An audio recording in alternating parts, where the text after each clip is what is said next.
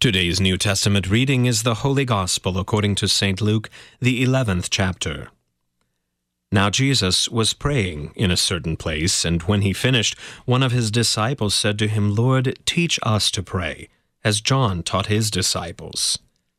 And he said to them, When you pray, say, Father, hallowed be your name, your kingdom come. Give us each day our daily bread, and forgive us our sins, for we ourselves forgive everyone who is indebted to us. And lead us not into temptation.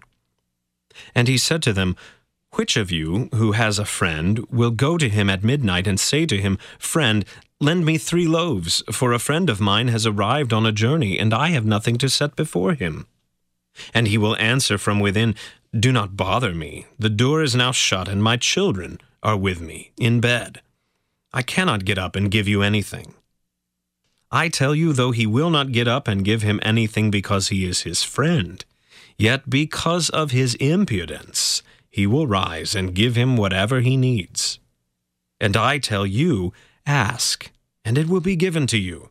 Seek, and you will find. Knock, and it will be open to you. For everyone who asks receives, and the one who seeks finds, and to the one who knocks it will be opened. What father among you, if his son asks for a fish, will instead of a fish give him a serpent? Or if he asks for an egg, will give him a scorpion? If you then, who are evil, know how to give good gifts to your children, how much more will the Heavenly Father give the Holy Spirit to those who ask him. This is the word of the Lord. For today's meditation on God's Word, we welcome Pastor Peter Eel from Trinity Lutheran Church in Millstadt, Illinois. Alleluia. Christ is risen. Christ is risen indeed. Alleluia.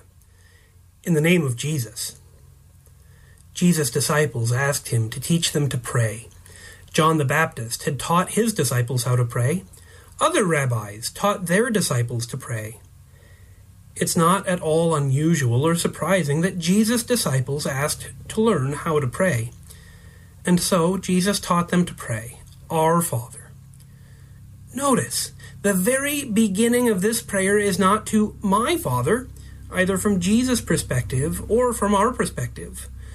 We have a common Father with Jesus.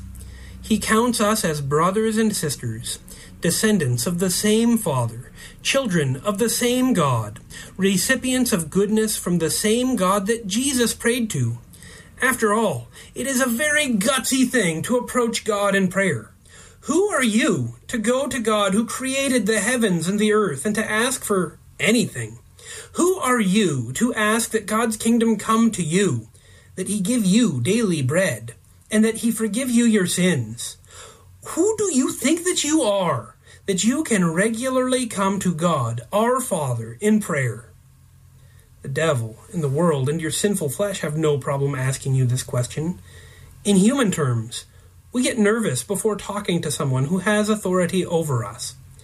We get butterflies about talking to our boss, our in laws, and other folks who have control and authority over us how much more should we be nervous about speaking with our Heavenly Father?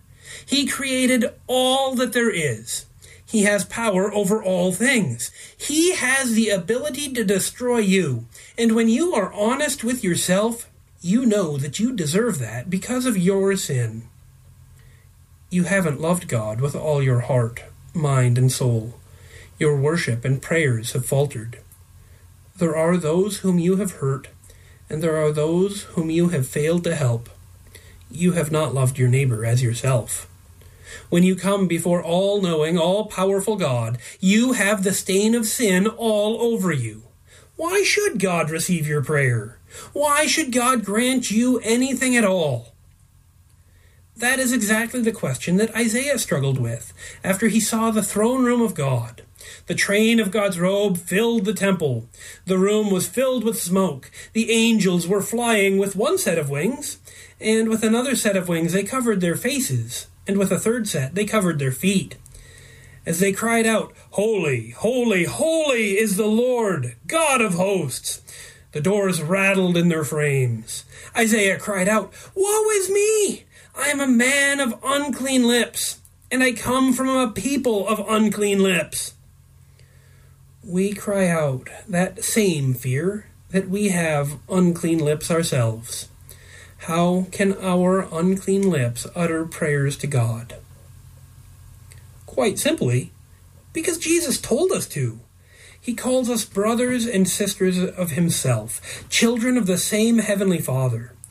After teaching His disciples the Lord's Prayer to our common Father, He also went on to teach His disciples, including us, that we should pray regularly and often. He gives us the example of a neighbor who gets out of bed to give his neighbor three loaves of bread, and of an earthly father who gives good gifts to his children. But Jesus acknowledges that we are sinful people who are imperfect, and we treat others with kindness. If we are imperfect and do this, how much more will our Heavenly Father, since He is perfect? Our Father is gracious to us, hearing our prayers, and calling us to pray to Him continually, not because of who we are, but because of who our Savior is. We are counted with Jesus Christ the one who was crucified and who is raised from the dead. We come, baptized into Christ's death and resurrection, and confident in his loving care. We can come before our Father in prayer, even praying for the forgiveness of our sins, because Christ has died for us and won that very forgiveness for us. The righteous one, Jesus himself, took on your sin, and in him you have the right to stand before God and ask for his grace, even as Jesus commanded you.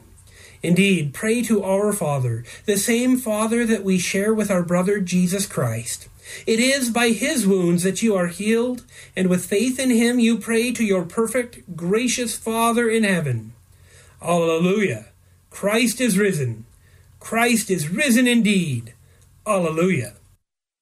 We thank Pastor Peter Eel from Trinity Lutheran Church in Millstadt, Illinois, for today's meditation on God's Word.